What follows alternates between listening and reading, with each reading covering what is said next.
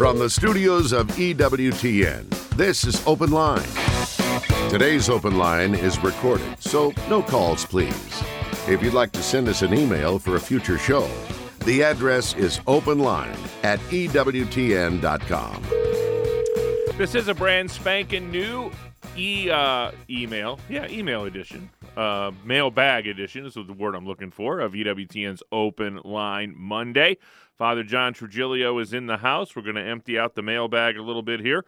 Uh, if you would like to send an email to be part of a future program, that number, uh, that number, how am I doing? That email address is openline at EWTN.com. Uh, and put Monday or Father John or Father Trigilio in the subject line, and uh, we'll make it part of a future program. I'm Jack Williams, Michael McCall producing the program, and your host as he is every Monday. Father John Trigilio, how are you? I'm fine, thank you. Um, so we've got uh, a bevy of emails here. A so bevy. and so and no no phone calls today, please. So uh, we have no phone callers to accommodate. So feel free to pontificate to your heart's desire. Uh, the first question is from Paul, and he wants to know what is the role of man and woman in the family. wow, that's a can of worms. uh, This Well, is Father uh, John Trigilio answering the question. Jo- Trigilio. yes. Uh, well, I, it's I think it's delineated well in the rite of um, marriage, the sacrament. Uh, when you go to a wedding and the priest or deacon uh, reads the instruction to the couple, uh, that's a beautiful way of explaining how God intended uh, marriage to be. Uh, we see it, it obviously it goes back to Adam and Eve, and the two become one flesh, and Jesus then reaffirms that, and so the role of man and woman is as husband and wife, not husband and husband or wife and wife, and just one husband, one wife, um, one man, one woman, and that covenant relationship is based on the desire and the uh, mutual efforts of both husband and wife to establish what they call a consortium vitae, uh, a community of, of life. So, uh, being open to the newness of life, possible procreation uh, is one aspect, but also the um, permanent and faithful union of the husband and wife. So, those three are, what are typically called the traditional ends of marriage, going all the way back to St. Augustine. So, if any one of those three would be missing, or if God forbid, if all three were missing, the church would say that that's uh, an invalid marriage. So, if a couple doesn't want to have kids um, and they do everything they can to prevent birth, or if one of them or both of them doesn't want to, uh, this to be a permanent union, or that they be a, a faithful union, uh, that that would invalidate the, the sacrament there. So, husband and wife, and we uh, see this again too. St. Paul uh, gives us a nice little treatise uh, in his epistles. Now, the question is about. I know people bring up the issue about uh, uh, wives being uh, subordinate to their to their husbands. You go back to the to the root words that are used uh, in the Greek and the Latin. Um, when the wife submits to the husband, that doesn't mean she becomes a slave. It doesn't mean he becomes some medieval feudal lord and she's some vassal that has to, you know, uh, clean up the, the mess he leaves.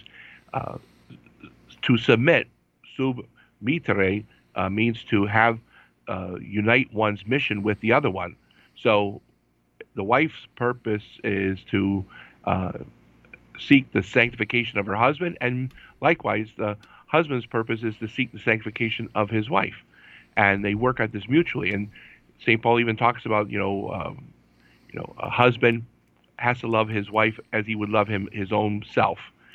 If you're going to love yourself, there's no way you're going to lord it over yourself. You're not going to be some kind of uh, tyrant or dictator.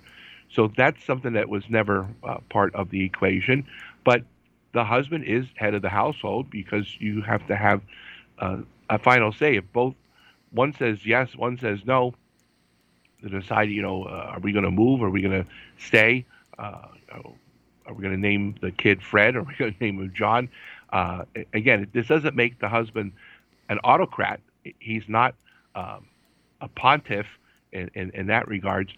But it means that he has to use that authority with his wife, not against her or, or on, on, on her.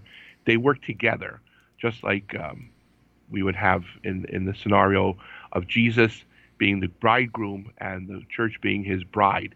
He doesn't lord it over, but the bride is there uh, uh, to submit herself to the husband's authority, and his authority is there for the purpose of establishing that mutual good for both of them. You know, it's, inter- it's always been interesting to me in sacred scripture how um, things that people would have some contention with, in 90% of the cases, you really only have to read the next verse to figure out what's going on. Yeah. And that's certainly the case here. If you want to if you want to look at sacred scripture and and view this as some subservient relationship, you, you really only have to go to the next verse, you know, where uh, you know, we're told that uh, you know, wives love your husband as Christ loved the church. Yeah. Little, little different story there, huh? Oh, absolutely. That, and again, that's the wonderful thing. I think it, it brings out something that Father Levis of Happy Memory would always say on our show on Web of Faith at EWTN was never take a text out of context, otherwise you get a pretext. So you have to always read what came before that particular line that people are throwing at you and what comes afterwards. Uh, Carolyn writes in, she says, I left the Catholic Church when I was 15, but my struggle with rejoining is my understanding of the Eucharist. The teaching of the Catholic Church sounds like idolatry. How is the Church not making the Eucharist a false idol? Well, the only the only way that that could happen is if the Eucharist was not Jesus. Jesus said, "This is my body," and so my body is me.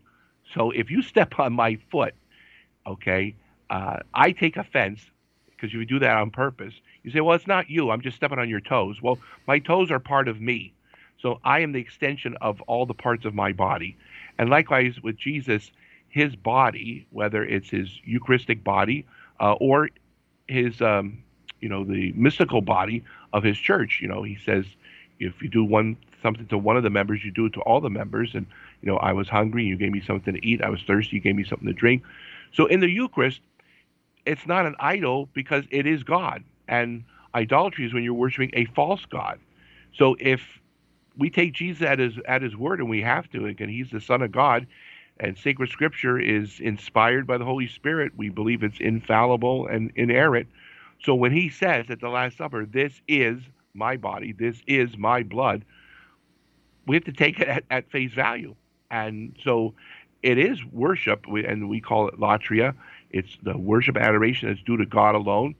And so for Catholics, this is not a thing, it's a person. That's why we kneel before it, we genuflect, we uh, incense it, we uh, process with it, and we treat that sacred host in the same way I would treat if Jesus' physical, historical body was there in front of me. Again, this is a very special mailbag edition of EWTN's Open Line Monday, so we're not taking your phone calls today. Um, uh, quickly, before we go to our break here, Henry would like to know what degree of specificity in form and kind is necessary for a valid confession. Can I just say sin against chastity, or does it need to be more specific?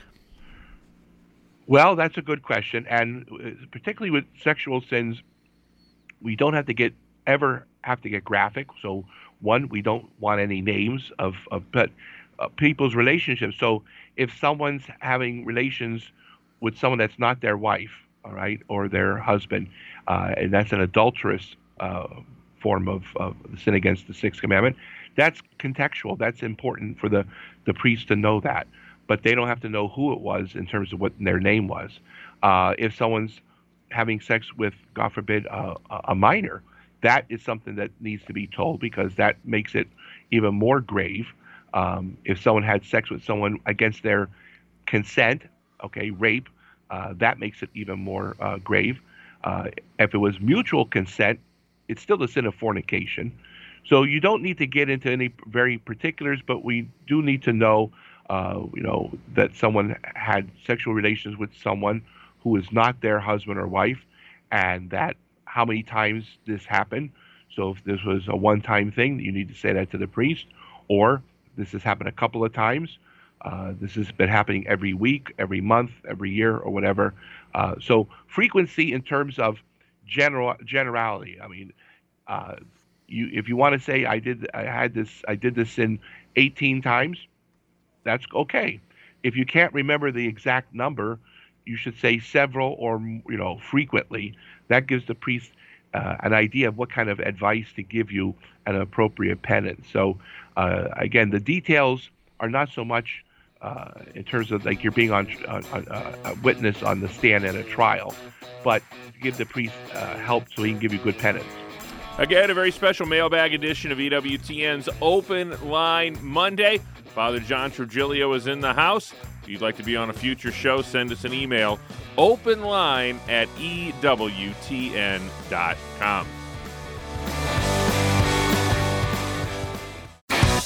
This is Open Line on the EWTN Global Catholic Radio Network. Today's Open Line is recorded, so no calls, please. If you'd like to send us an email for a future show, the address is openline at EWTN.com. You know, Church Pop takes a fresh and fun look at the news that shapes our world features engaging and inspiring and informative Catholic social media content. You can find it on Snapchat, Instagram, and on the web at churchpop.com. And you can get Church Pop directly to your inbox. Just visit EWTN.com and click on subscribe. Again, a mailbag edition today of EWTN's Open Line Monday with Father John Trigilio. We're emptying out the mailbag today.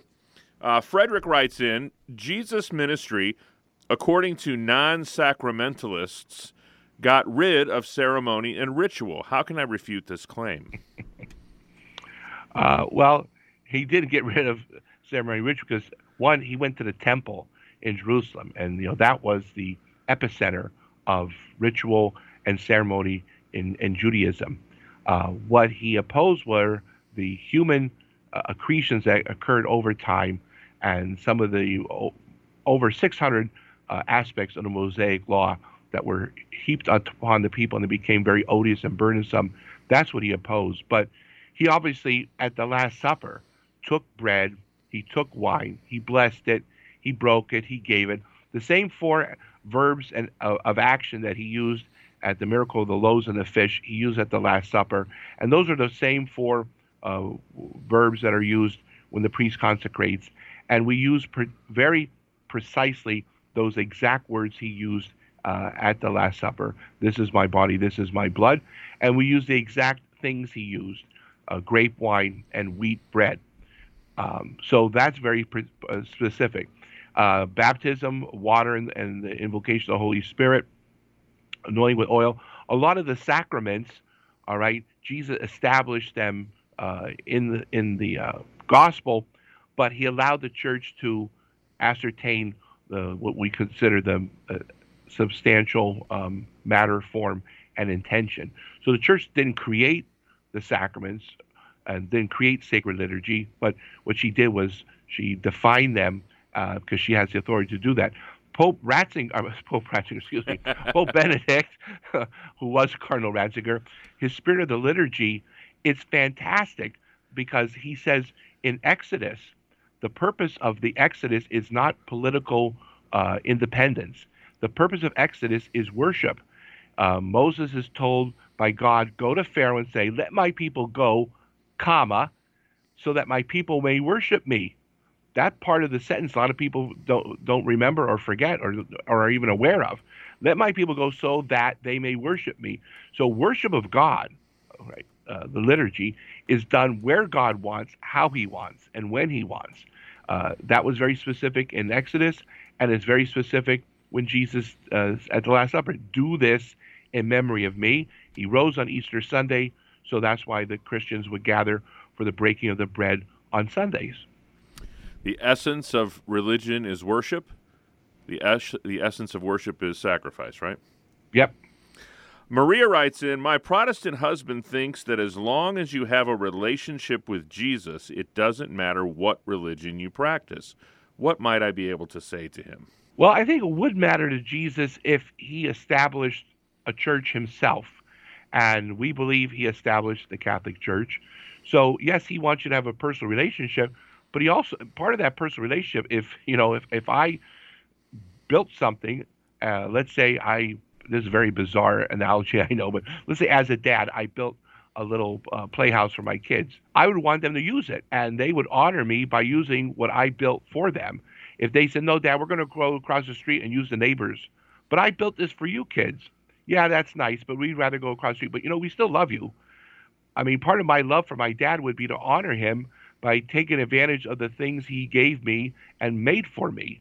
And so Jesus established, he founded the church for us, and therefore us belonging to that church that he established. He says to Peter, Thou art Peter, upon this rock I, Jesus, will build my church, and the gates of hell will not prevail. So it's not incidental. Uh, belonging to the church is part is part of our salvation, as because it's part of Jesus' plan obviously you can have a relationship with Jesus outside the church, but it's going to be very difficult and it's not going to be as perfect as belonging to that mystical body he wants us to belong to. Again, it's a very special mailbag edition of EWTN's Open Line Monday, so we're not taking your phone calls today. Uh, Brent writes in Why does the Roman Catholic Church insist on celibacy for priests, but the Byzantine Church doesn't? Well, uh, the church has two lungs, as Pope John Paul the Great would often say, east and west. The Byzantine Church, or the East, more properly, the Eastern Catholic Church, which includes the Byzantine, like the Eastern Orthodox, uh, a man must be first uh, married before he's ordained. If he's ordained uh, a single man, he cannot get married. Their bishops uh, are not um, married. And in the Latin Church, the Roman Catholic or Latin Rite, uh, celibacy was normative since the year 306 AD, with the Council of Elvira, and then it was uh, Pope Gregory in the 11th century that made it uh, mandatory. So we've had a long history and tradition of it. However, as we've just seen recently, um, when we've had some Anglican priests uh, or uh, Lutheran priests uh, come into the church as a married man, they were allowed to retain their wives. But again, it's because they're being ordained as a married man. Uh, they're not allowed to get married if they weren't married previously. So celibacy is a discipline, but it's been going. It goes back not just to the uh, 306, but guess what? Jesus never married. Okay, the only apostle that we know for sure was married was Saint Peter, because there's a word in the old in the New Testament, mother-in-law. You can't have a mother-in-law unless you got a wife. We don't know what happened to that wife if she was still around, if she died all we know is that Jesus healed her and cured her, but uh, what happened afterwards, we don't know. The other apostles, we have no idea, but Jesus himself had, had no wife. And so in the Latin Rite, uh, we're, we're following that same tradition, although in the Eastern tradition, they're allowed to have married clergy, but only married uh, deacons and married priests, uh, again, if before ordination, not in the episcopacy. And uh, St. Paul expounds upon the virtue of not being married in ministry, right?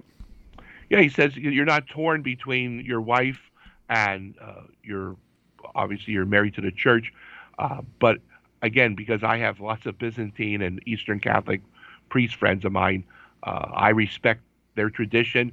They respect mine, and but I know myself. I see celibacy as a gift and a blessing not because I wouldn't want a wife and not because I wouldn't want children, but at three in the morning, if my kid's sick and then I get a sick call to go visit a parishioner, I don't have to be torn because I don't have that sick kid in the house. My wife is in, in, in need of urgency. I can commit myself 100% uh, as a celibate ordained man, uh, and I find that a blessing. Jeremiah would like to know why do we have the same gospel four times? Why are there four gospels instead of one? Well, actually, there is what one gospel because when you read, eh, especially in, in the older Bibles, it says the gospel according to Matthew, the gospel according to uh, Mark, the gospel. So it's one gospel, but there's four versions of it, so to speak Matthew, Mark, Luke, and John. So I know typically we say um, Mark's gospel, Matthew's gospel, but in actuality, it's the one gospel because there's only one Jesus, and each of those gospel writers uh, writes his gospel inspired by the Holy Spirit, but they have a particular audience that they're uh, writing this for. So Matthew's writing for a Jewish audience, Mark for a Roman, Luke for a Gentile, and John for a Christian audience. Uh, they're telling you exactly what Jesus said and did, but they're picking out those parts they believe that their audience uh, is going to be more concerned about. All right, so write these down. You have three questions here, so uh, we'll, we'll, stay on task here. Kathy, uh, let me get a pen. Kathy writes in.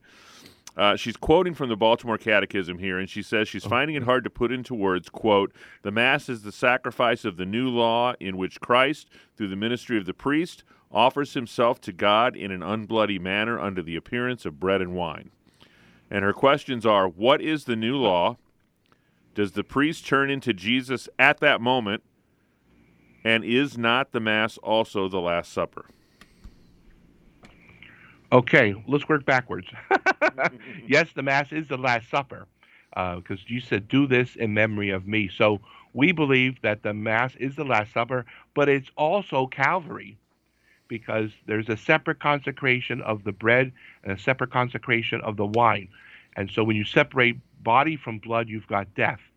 So we have the reenactment of Calvary in a real but unbloody fashion. That means there's not human blood all over the altar, thank God. Uh, it looks and tastes like uh, bread and wine, but it is the substance is cha- has changed now into the Jesus's body and blood, soul and divinity. So the Mass is Good Friday, Holy Thursday, and Easter Sunday, because when you receive communion, you're not receiving a dead Christ, you're receiving the risen, glorified Christ in Holy Communion. Um, so the priest, at the moment he's uh, ordained, all right, he's ordained um, as an alter Christus to act as an, another Christ in persona Christi, in the person of Christ.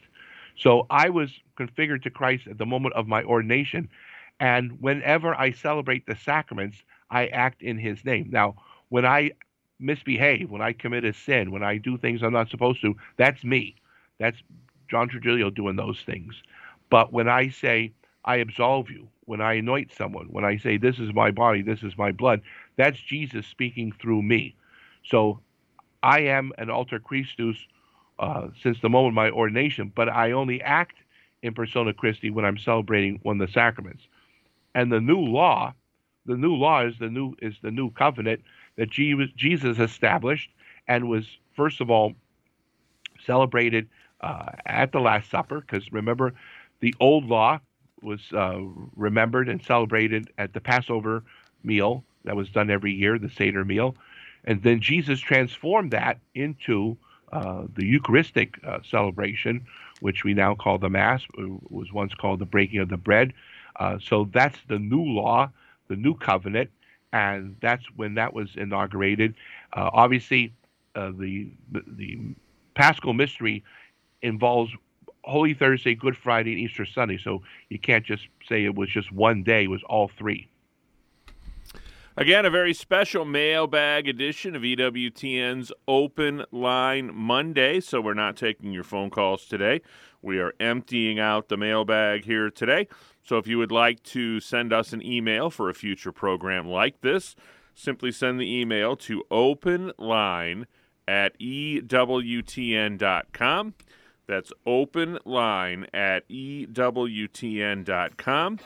Or you can, uh, and put something in the subject line like Father Trigilio or Monday or Father John if you don't want to take a swing at Trigilio. Uh, or you can it's also so text, easy. yeah, you can also text us your question Text the letters EWTN to 55000. Wait for a response. Text your first name and your question message, and data rates may apply. It's Open Line Monday with Father John Trigilio. This is Open Line on the EWTN Global Catholic Radio Network. Today's Open Line is recorded, so no calls, please. If you'd like to send us an email for a future show, the address is openline at EWTN.com. Again, a mailbag edition of EWTN's Open Line Monday, so we won't be taking your phone calls today. Father, we've got a an email here, a question from Steve in Harrisburg, Pennsylvania. Oh, wow. Says, Hello, I would like to ask Father Trigilio a question. If life begins at conception, which I wholeheartedly agree with, he says.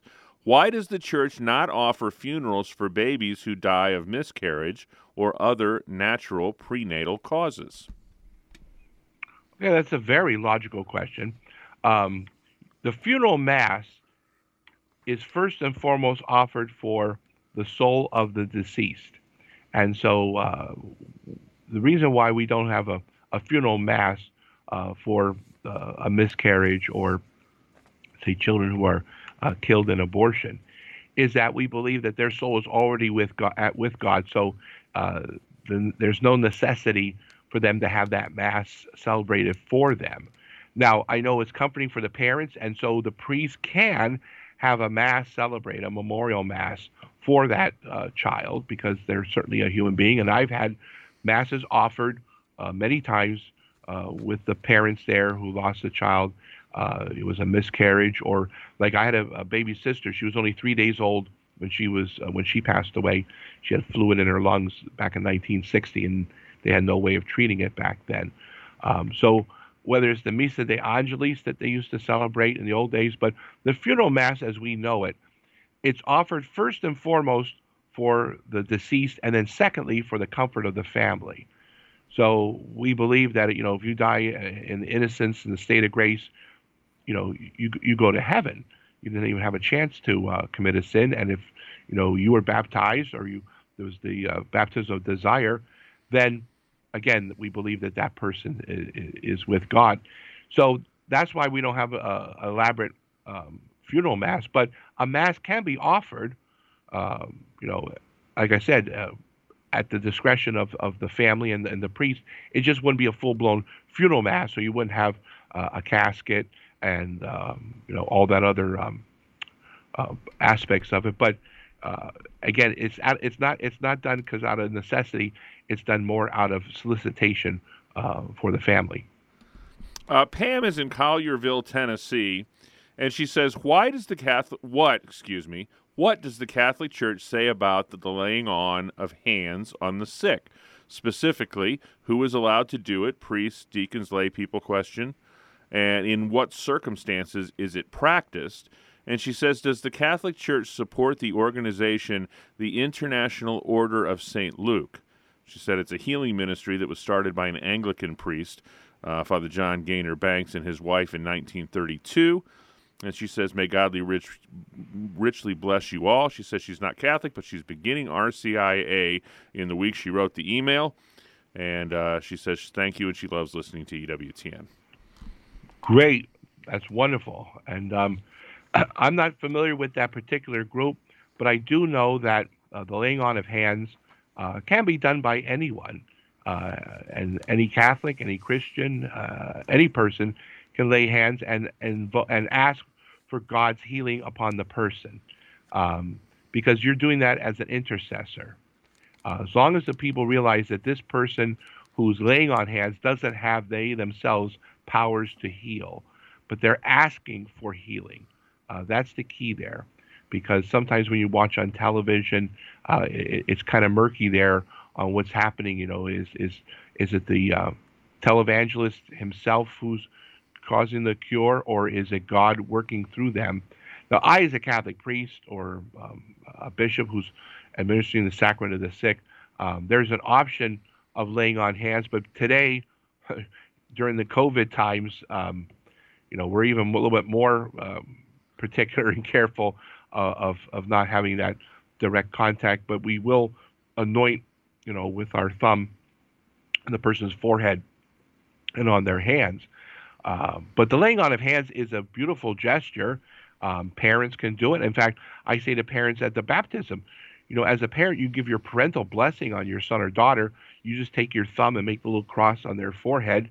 Um, and you can also let, impose hands and ask for God to heal them restore them to good health. Um, but to have a particular ministry, I don't think the church, because it's not a sacrament, and, and, and but it may be a sacramental. Uh, I know at, at healing masses, um, also at charismatic uh, masses that are recognized by the church, there are uh, laying on of hands. But we want to make a distinction that there's a difference between when someone's laying their hands and asking for healing, and when a bishop lays hands on a man and ordains him a deacon or a priest or a bishop. Uh, that's a completely different thing. That's a sacrament. Uh, that's uh, very special uh, invocation of the Holy Spirit.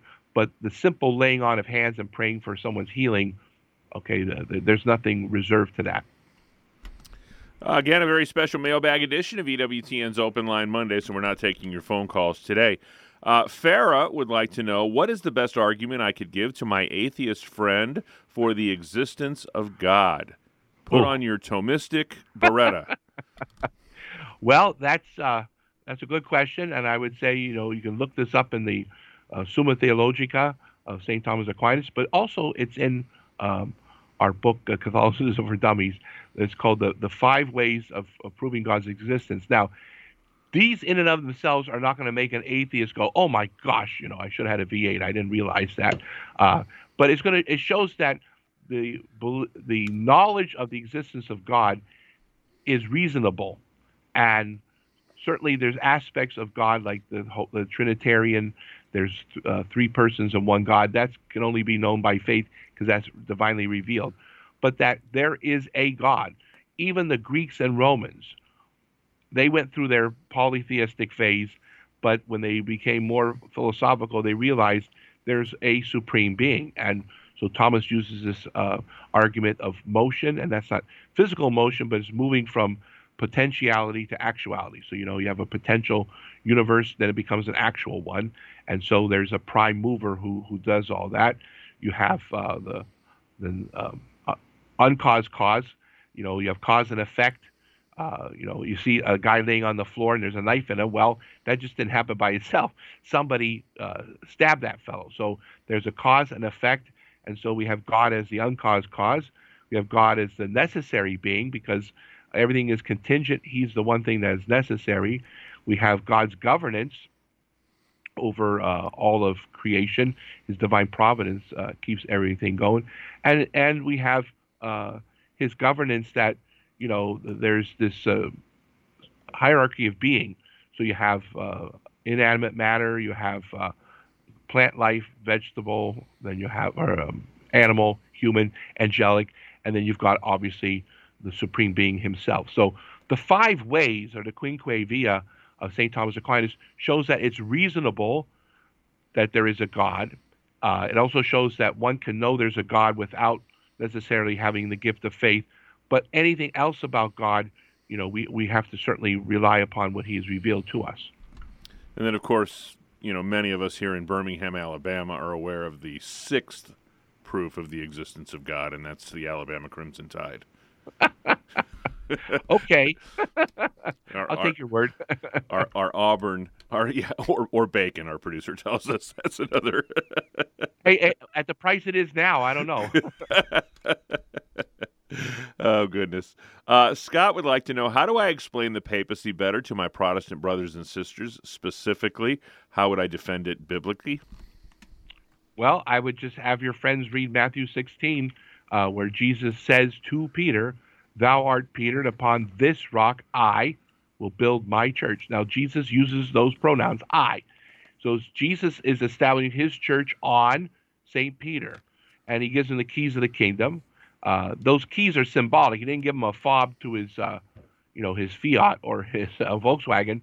Uh, these were symbolic keys, but that is something that shows authority. A king would give literal keys to his uh, chamberlain so that he could have a key to the treasury, where the king would keep the gold so he could pay the troops, and that's where the taxes were kept. And then a key to the prison so he could lock up his enemies, but also when he felt benevolent and merciful to let let them out. So Jesus says, I give you these keys. It's they're symbolic, they weren't tangible keys, but the authority, whatever you declare bound on earth is bound in heaven, whatever you loose on earth is loosed in heaven. So that full gamut of full authority he gave to Peter and not to the other apostles. And then we see um, at the resurrection, when uh, Peter and John run to the tomb, John gets there much quicker because he's young and spry. Peter's a little bit uh, long in the tooth, as we would say. But John doesn't go in. He waits for Peter because Peter is recognized as the head of the apostles. It's Peter to whom uh, Paul says, I must go see Peter. Uh, even though Paul was, you know, chosen uh, on his way to Damascus, he realizes that Peter uh, is the head of the church, and it's at the Council of Jerusalem that Peter convenes and um, chairs that that that meeting. So we see in Scripture and then in sacred tradition, uh, you know, from Peter all the way down to Pope Francis, they're called successors of Saint Peter. There's been an unbroken chain of, of popes or bishops of Rome, starting with Peter, going all the way now uh, to our current one that we have here. So Matthew 16 is the most blatant, explicit foundation uh, for Petrine uh, primacy and ministry. Uh, again, a mailbag edition of EWTN's Open Line Monday. Not taking your phone calls today. Francis asks When Jesus called Mary woman in the Gospels, how does that relate to Revelation 12? Well, uh, at, when Jesus, first of all, it, he uses it at the um, wedding feast of Cana, uh, when she says they ran out of wine. he says, "Woman, uh, what is to you is to me." Uh, it's gunai uh, in in the Greek. Uh, that word "woman" is used also in Genesis, chapter three, when the serpent is, is is cursed, and God says, "I'll put enmity between you," meaning the serpent, the devil, and the woman. Now, the woman isn't Eve; it's gonna it's the the woman who's going to give birth to the Messiah. And so Mary is the woman foretold in Genesis 3. She's the woman that Jesus refers to uh, in John's uh, gospel at the wedding feast of Cana. And then at the foot of the cross, when he says to uh, Mary, Woman, behold your son. And then he says to John, Behold your mother. Revelation chapter 12 makes it very uh, clear, too, there appeared in the sky a great sign, the woman clothed with the sun, on her head a crown of 12 stars, and the moon beneath her feet. So Mary is that woman that's referred to in all those instances. Again, we're not taking your phone calls today. It's a mailbag edition of EWTN's Open Line Monday. Um, we have an email from Mark. It says, How did the early church decide on the biblical canon? Why were some books left out? Well, that's good because there was no list that was in, in the in the text itself. So, um, you know, no one, uh, neither Matthew, Mark, Luke, or John said. And by the way, here's here's the other guys. You know, I recommend you read them.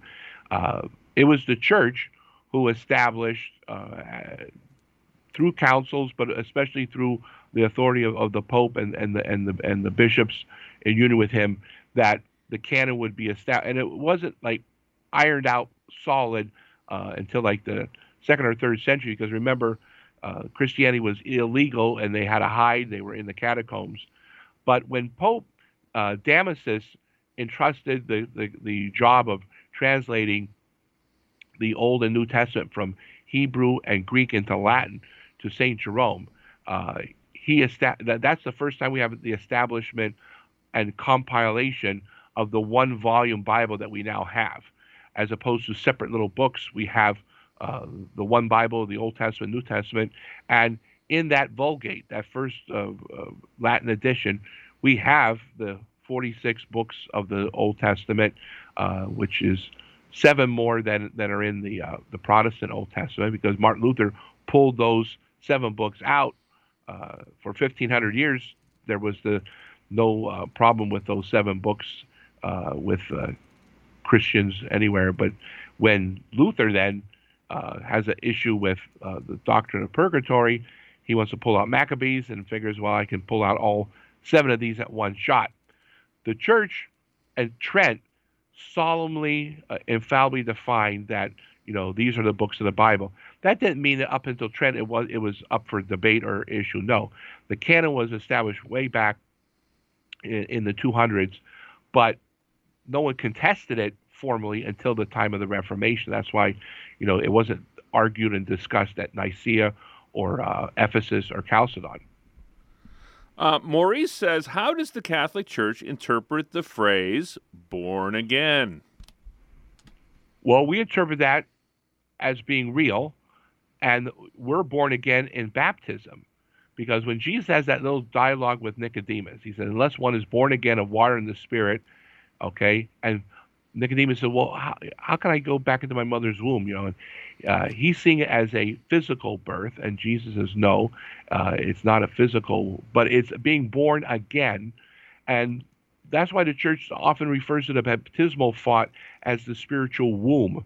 Just like a baby is surrounded with water uh, while it's uh, he or she's in their mother's womb, uh, and when it's time for the baby to be born, you know the, the mother says, "Oh, my water broke." So water is always a sign of new life, and so when the baby's baptized or the adult's baptized, they become a child of God. They're adopted by God into His family. They, Jesus becomes their brother in a sacramental way at baptism. Now that means that the person themselves has to reaffirm this. That's why confirmation, all right, is uh, a sacrament of initiation as well as is baptism in Holy Eucharist. So someone can be baptized and then later on say, I want nothing to do with this, but they become born again at baptism, just as when someone, you know, say is born in the United States, you know, you, you become a citizen. Uh, you may not realize it because you're too young. You can renounce that if you want later on, but the fact is you become a citizen at that moment. And so one is born again at that moment. Now, when other people say, well, that's when I accept Jesus as my Lord and Savior, that is a confirmation of the fact that you were born again uh, or that you are called to be born again, but water and the Spirit. Okay? Nowhere does Jesus say you're born again through words. You're born again through water and the Spirit, and that's the sacrament of baptism. Uh, be sure to check out an encore presentation of Women of Grace later tonight, 3 a.m. Eastern Time. If you missed the uh, airing of that uh, earlier today, um, as we tape this, that show has not taken place yet, so I don't know exactly what was on the show, but I can guarantee you it was fantastic. It was absolutely fantastic, and the host is incredibly attractive. So uh, check out Women of Grace with my wife, Johnnette Williams, at 3 a.m. Eastern Time, the encore of today's program right here on EWTN Radio. Uh, Linda would like to know what is a good way for me to explain the doctrine of purgatory to my Protestant family? Where can I find biblical support for the idea? Okay. Uh, well, obviously, I just mentioned uh, a few minutes ago the book of Maccabees, which is in the Old Testament that we consider deuterocanonical as part of the canon of Scripture. In the Protestant Bible, um, many times you might find this in what they call the Apocrypha. But it's interesting is that many of these Protestant Bibles still have those uh, seven books, but maybe at the back, okay, they don't have it in the same sequence that we do in the Catholic Bible. But in the book of Maccabees, we have this instance where these very faithful and good and loyal um, Hebrew soldiers fought bravely for defending uh, their faith and then when they were burying their bodies, they found all these lucky charms and amulets and rabbit's foots and all this other stuff on them, and that would be considered a, uh, the sin of idolatry. So they figured, well, you know, it's it's kind of sad they died bravely for the faith, but then they also had these little idols or what would be perceived as potential idols. So they said, let's pray for them. Well, if they're already dead, and if you're in hell, prayers won't help you. If you're in heaven, you don't need them. So there must be something in between heaven and hell that prayers for the dead would be of some benefit. And so from Maccabees all the way to today, we've had the wonderful custom of offering prayers for the dead in case someone uh, is in purgatory. And purgatory isn't a place, it's a state, a state of preparation where one is cleansed. And we hear about the cleansing, uh, the preparation uh, for the glory of heaven. Uh, remember the wedding garment. Uh, the guy is cast out in the parable because he's not wearing the wedding garment. Uh, purgatory is a way of getting the wedding garment. Uh, it's temporal punishment due to sin. That means that's all those un, uh, unconfessed uh, venial sins, but also all the attachment to sin I've had. So let's say I committed some really nasty sins in the past. They're forgiven. I went to confession, but I still have some pleasant or happy memories of those. I'm sorry, but I still have a little say, well, you know, I, I did enjoy that. Purgatory allows me to see sin as God sees it. It's like when I went to the allergist for the first time and he said, You're allergic to dust mites. I don't know what he was talking about. He showed me an electron microscope picture of one. I said, Oh my gosh, those are hideous looking. That's how God sees sin in its pure form. And purgatory allows us to see evil and sin as he sees it. And that's a, a state of cleansing. Uh, Timothy says, I brought a Protestant friend to Mass, and when the priest said, Pray that my sacrifice and yours may be acceptable, he asked, What is my sacrifice? And I didn't know how to answer him. Okay, well, the priest's sacrifice is obviously the bread and the wine, uh, and it's offering the Son to the Father. But when he says, My sacrifice and yours, the sacrifice of all of us who are not consecrating at, at the Mass, okay, only the priest does that we're putting ourselves on that altar symbolically. And so we're saying, Lord, take me as I am, all my fears, all my dreams, everything. Take my will, everything I am, I surrender to you. If especially I surrender my will uh, to your will.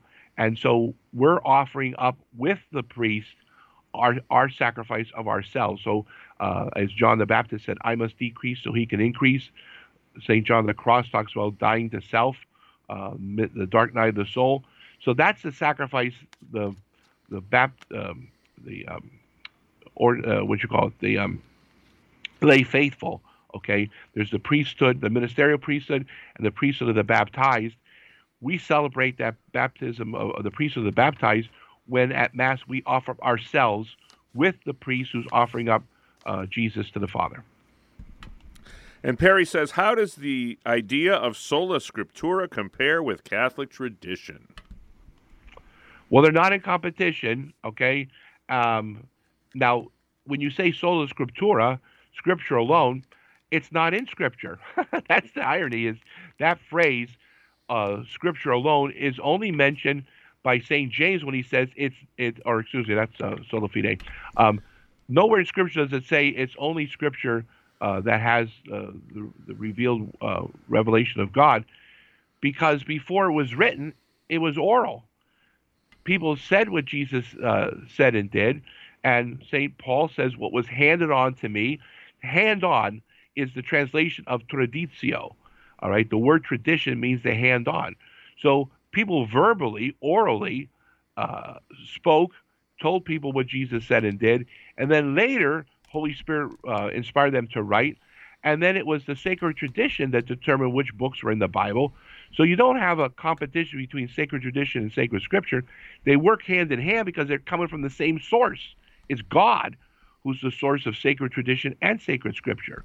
So if you think of sacred tradition as only being something from the church, yeah, then you're going to get yourself in trouble. But if it's God who's revealing this, he reveals it either verbally or orally. How much stuff did Jesus write down?